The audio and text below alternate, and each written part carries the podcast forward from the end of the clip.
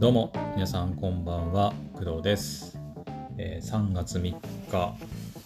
えーっと木曜日夜の8時42分です。はいこんばんは。じゃあ今日もね夜の配信やっていこうと思います。はい、えー今日の夜はえーっとちょっとゲームのお話を何点かしようと思ってます。はい。えっと、昨日の夜もね、えっと、プレイステーションの新しいサブスク、スパルタックス、スパルタカス、スパルタックスかな？うん。のお話をしたんですけど、今日の夜も、えーちょっと引き続き、引き続きっていうか、まあ、また別のお話ではあるんだけど、はい、ゲームのお話を、はい、いくつかしようかなと思ってます。うん。えっと、まず一つ目がですね、えっ、と、Amazon の、えークラウドゲーミングサービス、えー、Luna っていうのが、えーと、アメリカの方で正式にサービスが始まったというお話です。はい。えっ、と、昨日の配信でも言ったんですけど、えっ、と、クラウドゲームっていうのが今ちょっと流行りというか、まだ流行りまで行ってないか。うん。あのまあ、今ね、そのプレステ5が手に入らないとか、Xbox 手に入らないとかっていうふうに言われたりしてますけど、その、ま、半導体の流通が滞ってるとかね、まあ、いろんな理由はあると思うんだけど、えっと、クラウドゲームっていうのは、基本的には、えっと、そういったプレステ5とか、Xbox とか、そういうゲーム機がなくても、パソコンとか、えー Android とか iPhone とか、タブレットとか、みたいなものがあれば、まあ、遊べるよっていうものになります。はい。だからゲーム機とかがいらないらないっていうのが、まあすごく魅力的な、えーサービスです。クラウドゲームっていうのは。はい。で、ソニーが手掛けるクラウドゲームっていうのが PlayStation Now。で、今度新しくなって、えー、なんだっけ、PlayStation プラス、なんか、え、エッセンシャルがあるか。PlayStation プラスそのままで、PS プラスエクストラに、えっ、と、PS Now のダウンロード可能の可能なゲームが遊べるようになって、で、PS プラスプレミアムっていうのに PlayStation Now の機能が追加されるっていう形になっていくっていう話を昨日しました。はい。なので今後多分 PlayStation の、えークラウドゲームサービスっていうのは PS プラスプレミアムに、えー加入している人のみっていう形にはなると思います。はい。で、えっ、と、まあ、ソニーのライバルでもある Xbox、マイクロソフトの出してる、えー Xbox は Xbox ゲームパスに、えー、と加入している人厳密に言うと Xbox のゲームパスアルティメットだったかな？うん、に加入している人がまあ使える Xbox クラウドゲーミングっていうのがあるんだけど、それが、えー、マイクロソフトが出しているクラウドゲームのサービスになります。はい。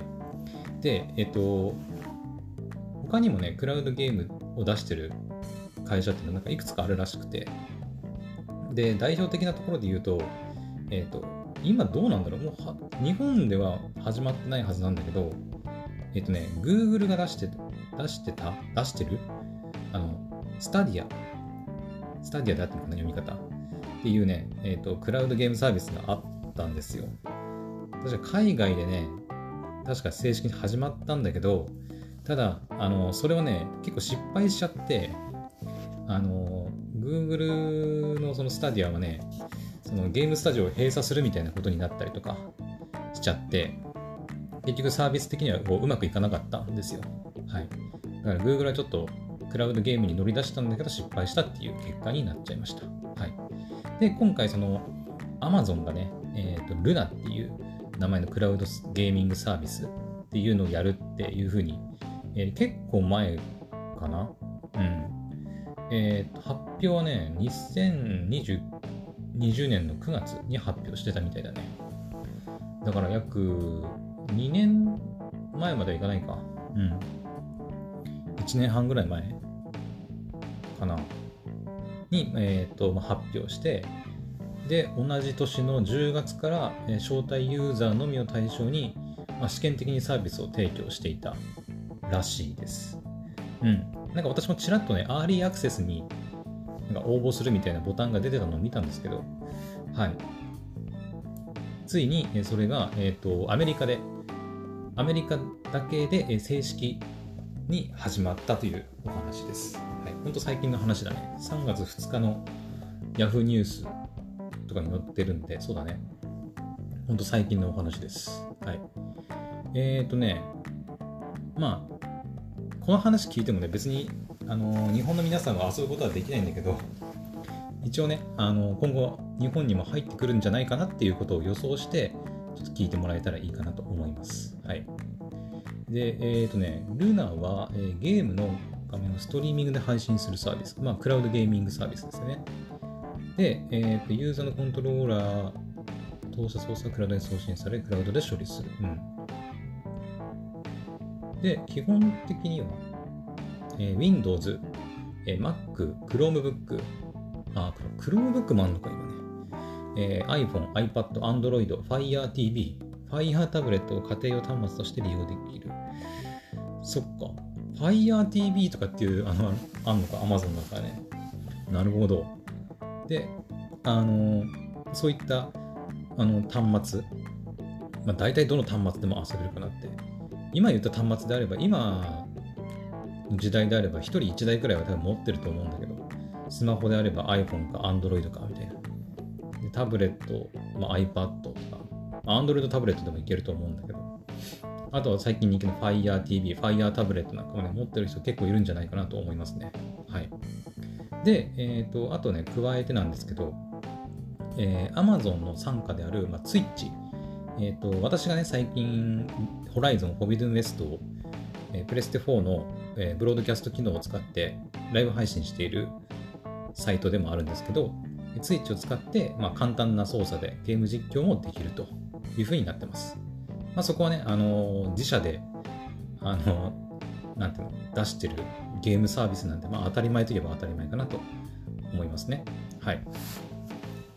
で、えー、っと、具体的ななんかね、プランというか、ものになるのかな。なんかね、サービス内ではチャンネルっていうふうに言うらしいんだけど、えー、っと、その利用料金もね、チャンネルごとに異なるっていうふうに書いてあって、まず一つがプライムゲーミングチャンネルと呼ばれるもので、えー、多分これ Amazon のプライム会員のことだね。Amazon のプライム会員が無料で楽しめるチャンネルです。はい、でゲームのラインナップが毎月変わるって書いてあって、で3月はデビルメイクライフ5、なんかオブザーバーシステムレダックス、あとフォグスか、フラッシュブラフラッシュバック、4作品を楽しめるっていうふうにありますけど、えっ、ー、と、そうだね、デビルメイクライフ5しかわかんないね。うん。海外でその他のね、3作品が人気なのかどうかは分かりませんけど、とりあえずデビルメイクくらいしか分かんないかな。うん。で、その4作品、デビルメイクライ5を含む4作品が、とりあえず3月、プライムゲーミングっていう形で遊べるのかな？うん。プライムゲーミングチャンネルでは。はい。だからこれは、うん、多分ね、Amazon プライムの会員になってれば、あの誰でも、あの毎月その遊べるゲームになるんだと思います。おそらくね、3月だけなんだろうね。3月の期間だけ、えー、っと、遊ぶことができる。クラウドゲームだから、基本的にはダウンロードするわけじゃなくて、えー、っと、なんていうのかな。ダウンロードするというか、ゲームのデータをダウンロードするんだけど、うんと、まあ、ネットで、うん、難しいな。うんと、ゲーム機とかその Windows パソコンとかにゲームのデータ自体をそこに保存しておいて、それでこうプレイオフラインでプレイするみたいな状態じゃないから、常にオンラインでネットでこうデータをやり取りしながら遊ぶっていうものになるので、おそらくさっき言った4作品っていうのは本当に3月だけ遊べるものになるんじゃないかなと思います。はい。で、今言ったのがプライムゲーミングっていうチャンネル。はい。で、全部で6チャンネルあるんですけど、で残りが、えー、人気のあるゲームを集めたルナプラスチャンネル。これが月額9.99ドル。で、家族で楽しめるゲームを集めたファミリーチャンネル。月額5.99ドル。古いゲームを集めたレトロチャンネル。月額4.99ドル。パーティーゲームを集めたジャックボックスゲームズチャンネル。月額4.99ドル。あと UBI ソフトの作品を楽しめる UBI ソフトプラスチャンネル。え月額17.99ドルの5チャンネルがあるというふうに書いてありますね。はい。うん。でこのうちルナプラスチャンネルとファミリーチャンネルは3月31日までに契約すれば、それぞれ月額5.99ドルと2.99ドルで楽しめる特別価格を設定していると。うーん。だそうです。まあ、どちらにせよ日本でのスタートはまあ、まだまだっていう感じで、えっ、と、まあ、日本どころか米国以外、まあ、アメリカ以外でのサービスっていうのは全然発表がなかったらしくて、うん。だからアメリカでやってみて、あのーまあ、人気が出るかどうか、成功するかどうかっていうところなんじゃないかな。はい。うん。アメリカでやってみてうまくいかなかったら、おそらく日本にも来ないんじゃないかなと思いますけど。うん。Google と同じかな。多分。Google のスタディアも多分その海外でやったけどうまくいかなくて失敗して、日本では来たんだっけなちょっと忘れましたね。確か来てなかったと思うんだけど。はい。うん。果たしてどうなるかねっていうところだよね。うん。確かにあの天下の Amazon だけど、まあ、ゲームの、クラウドゲームかっていう気がしますね。Amazon はね、AWS っていう、そのサーバーを貸し出すサービスがね、あ持っていて、で、世界シェアナンバーワンなだから、うん。まあ、マイクロソフトもね、あの、Azure っていう、そういう、なんつうの、サーバーを貸し出す。やっぱ最近プログラム勉強してないから、なんて言うんだっけ、あれな。えっ、と、名前忘れた。I、違うな。なんだっけ。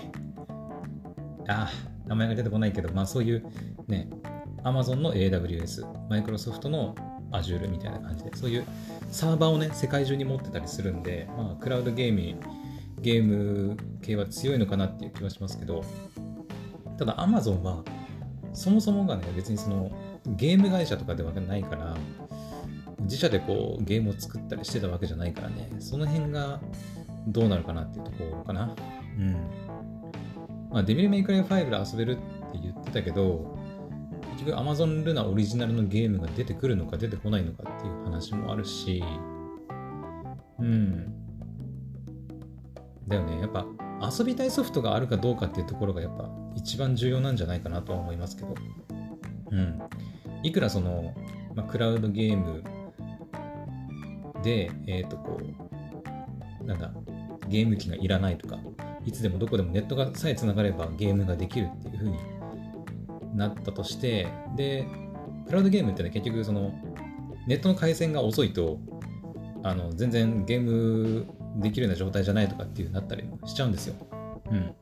その、ゲーム機にそのゲームデータをこうダウンロードしてプレイしてるわけじゃないから、常にネット上のやり取りをして、その、サーバー上からデータ、サーバー上のデータとこうやり取りしながらゲームをするから、まあそういう、なんだろう、ネットの速度が遅くなったりすると、まあ、うまくゲームが動かないとかっていう問題が起きたりすると思うんだけど、もし仮にその辺が全然、まあ、AWS のね、あの、知識というか、あの力もあるから、Amazon は。その辺がうまくいったとしても、結局だからやりたいゲームがあるかどうかっていうところなのかなっていう気はしますね。はい。だからその点で言うと、やっぱ昨日話したプレイステーションのスパルタックスはかなりやっぱ強いなって思いますね。うん。あのーまあ、その、なんだ、えっ、と、なんだっけ、えっ、と、違う、EA プレイの無料使用版みたいな、その、フリートライアルのサービスとか、まあ、それ以外のその、サービスがちょっとどうなるかは分かんないけど、個人的にはやっぱりその、えクラシックゲーム、昔のレトロ、レトロまでいかないか、えプレイステーション1とか2とか3、PSP とかの昔のあの名作ゲームが遊べるっていうところがかなり強いよね。うん。まあでも、あ、そうか、あれはでも、クラ、ん？そうか、クラシックゲームは別に、えっ、と、ストリーミングじゃないのか。そうか、ちょっと勘違いしてたわ。ごめんなさい。あれは多分クラシックゲームはクラシックゲームで、多分ダウンロードして遊ぶっていうものなんだと思いますね。うん。だから、あくまでクラシックゲームはクラシックゲーム。で、プレステーション Now のストリーミングサービスはストリーミングサービスっていう感じか。うん。まあでも結局、Amazon ルナが日本にやってきて、契約するって聞かれたら、もうちょっとどうどうなのかなっていうところはありますよね。うん。あプライム会員は無料でね、まず基本的に4作品、毎月4作品遊べるっていうんだったら、まあ、あの、まあ、ほぼ無料でほぼ無料っていうか、まあ、プライム会員にも会費払ってるんだけど、Amazon のプライム会員って、あのそれこそこの Amazon ルナでゲームするためのものじゃない、だけじゃないじゃないですか。Amazon で買い物するとか、Amazon プライムビデオ見るとかさ、それこそ Amazon ミュージック、Amazon プライムミュージック利用するとか、まあ、いろんなメリットがね、プライム会員にもあるから、だから Amazon プライム会員入ってる人はたくさんいるんで、だからほぼね、ルナがもし日本に来たら、基本的にはもう4作品が毎月、もうなんか、Amazon プライムのサービスに加え、今までのサービスに加えて、ゲームが4作品あの遊べるようになるっていう感じになるんじゃないかな。うん。で、それに加えて、さらに、このルナで、えっ、と、なんか別のゲーム、さっき言ったチャンネル、ルナプラスチャンネルとか、ファミリーチャンネルとかにお金を払って遊びたいゲームがあるんであれば、まあ、お金払ってね、遊んだらいいんじゃないかなとは思いますけど、でもどうなのかな？ルナで遊べるのに、ルナで遊べて、プレイステーションとか、Xbox の方で遊べないなんてことがあるんだろうか。うん。とその辺が気になるよね。わざわざ Amazon ルナにお金払ってゲームするくらいだったら、私だったらプレイス、今のところね、今のところの考えとしては、プレイステーションプラスプレミアムとかにプラスでお金払ってクラシックゲームやったり、それこそストリーミングのゲームやった方が、まあ、まだやりたいゲームもたくさんあるんじゃないかなっていう気はしますね。うん。だよね。うん。今その Xbox のゲームパスもちょっと検討してるんですけど、うん、やりたいな、やろうかなってちょっと考えてるんですけど、Xbox のゲームパスの、ゲームパスじゃない、ゲームパスに参加することでできるその Xbox クラウドゲーミングっていうのもあるんだけど、あれもね、まあ、あんまりやりたいゲームがないじゃないんだよね。うん。今唯一やりたいのは、あの、スカーレットネクサス。スカーレットネクサス実はまだプレイしてないので、Xbox のクラウドゲーミングで遊べるということで、ちょっとそれだけのためにも一旦契約してみるのもありかなとか思ったりしてます。はい。なので、うん、優先、私の中で優先度的には、だから、まずプレイステーションのプレミアムにまず参加して、参加して加入してみて、で、それでも遊べないゲームがあるとかってなったら、Xbox ゲームパスアルティメットに参加入して、Xbox クラウドゲーミングで遊ぶとか、かな。それで、それにさらに加えて Amazon ルナでしか遊べないゲームがあるとか、どうしてもルナやってみたいなってなったらルナをを契約するっていう感じかな。だってデビルメイクライ5だってもうすでにプレステ4で私買ってプレイ済みだからね。わざわざ Amazon ルナでやるかと言われると別にやらないなっていうところですね。うん。しかも3、おそらく3月限定っていうものだから、これ多分4月になったらまた遊べるゲーム変わるんだよね、多分ね。うん。遊べなくなっちゃうから、デビルメイクライ5。うん。だからまあ一応あま、うんと、ルナがね、アメリカで正式スタートしたっていうお話ではありますけど、うん。どうなるかね、どうなるかな、本当に。アメリカで成功すれば、まあ日本にも来るだろうし、まあ、うまくいかないようであれば、おそらくなんか何事もなかったかのようにスッと消えていくのかもしれない。です。はい。うん。って感じですね。はい。これがまず一つ目。一つ目って言いながらもう20分ぐらい喋っちゃってるけどね。まあ残り後半はちょっとパパッといきますか。はい。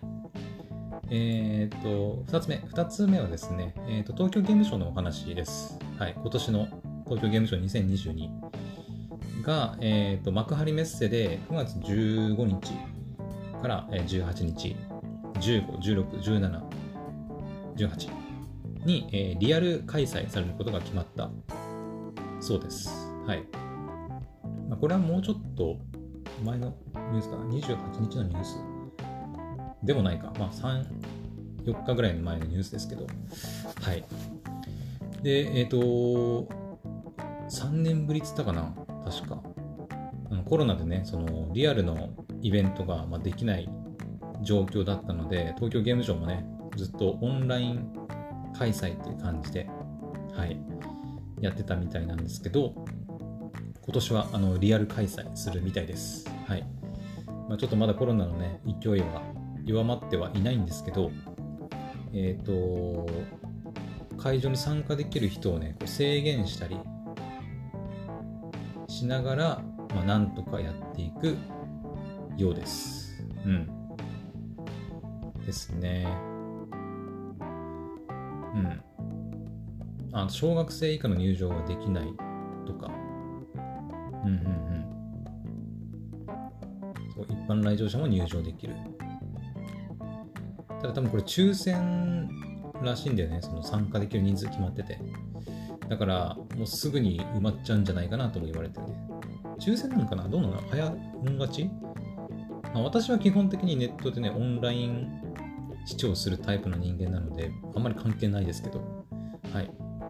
あの、リアル開催もするし、もちろんオンラインコンテンツにもすごい注力していくっていうふうに言ってて、だから本当ハイブリッドな東京ゲームショウになるんじゃないかって言われております。はい。いや、本当に楽しみだね、でもね。まあ、まだまだ先ですけど、あの、あと半年以上、あと9月だから、あと7ヶ月ぐらい先の、ね、だよね、C、今3月3日 ?C、5、6、7、8、9、あ、あ半年か。あまあ、半年とちょっとぐらいの、はい。で、えー、東京ゲームショウですけど、はい。楽しみですね。うん。これが2つ目です。はい。で、まあ3つ目はもう本当に軽くいくんですけど、えっ、ー、と、プレイステーションの、プレイステーションストアで、えー、セールやってます。はい。えー、エッセンシャルピックスセール、最大80%オフのセールやってます。うん、まあ特にこれといって欲しいものは今んところないんですけど、うん。そうですね。まあ、テイルズ・オブ・アライスとかもセールやってて、30%オフとかで買えますね。うん。なんだっけ？あ、そう、13騎兵防衛権がね、40%オフなんですけど、ちょっと私ね、これ前、前からね、やりたいな、気になってるのは面白いのかなっていうふうには思ってたんですけど、どうなんですかね？面白いのかなこれね。ちょっと気になってはいるんだけど、はい。どうすっかな、6000円か。まあ、まだね、ホライゾンのクリアすらできてないので、あれですし、うん。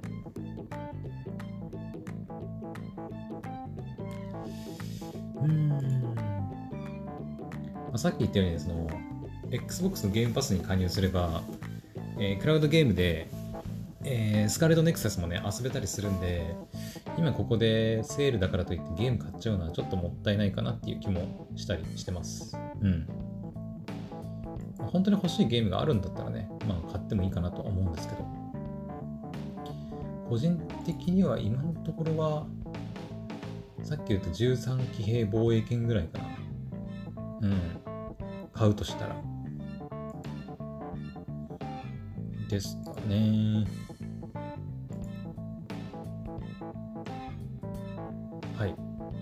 ニーヤも、ニーヤ、ニーヤオートマタも、うん、半額50%オフで売ってますね。2640円。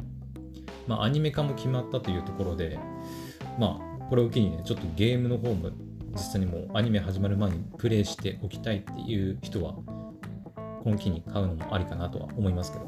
はい。まあ、そんなところですかね。はい。というわけで、え今日の夜は、えーとまあ、主に Amazon ルナのお話で、えー、アメリカでね、ついに正式に始まったというお話と、えー、東京ゲームショウが、えー、今年は、えリアル開催。9月15から18日でリアル開催。もちろんオンラインコンテンツも充実していて、ハイブリッドな東京ゲームショウになるっていうお話と、あとは今、プレイステーションストアでセールやってるよっていうお話、まあ、3点お話ししてみました。はい。まあ、ちょっとね、ゲームのニュースが結構最近多いのかな。今月はまたね、えっ、ー、と、プレイステーションのサブスクが正式に、こう、スパルタックスが正式に発表されるというふうに噂もありますので、またそのお話もする機会もあるだろうし、まあ、ルナがどう、まあ、さすがに3月、3月内でどうなるかはわからないけど、うん。まあ、私もね、あの、最近ゲーム配信を始めたばっかりなので、まあ、ちょっとやなるべくね、そういったゲームニュースの方にも、こう、なるべく耳を傾けてね、あの、配信していけたらなと思っております。はい。そんなところかな。はい。というわけで、えー、今日の夜の配信はここまでにしたいと思います。それではまた明日の配信でお会いしましょう。おやすみなさい。バイバイ。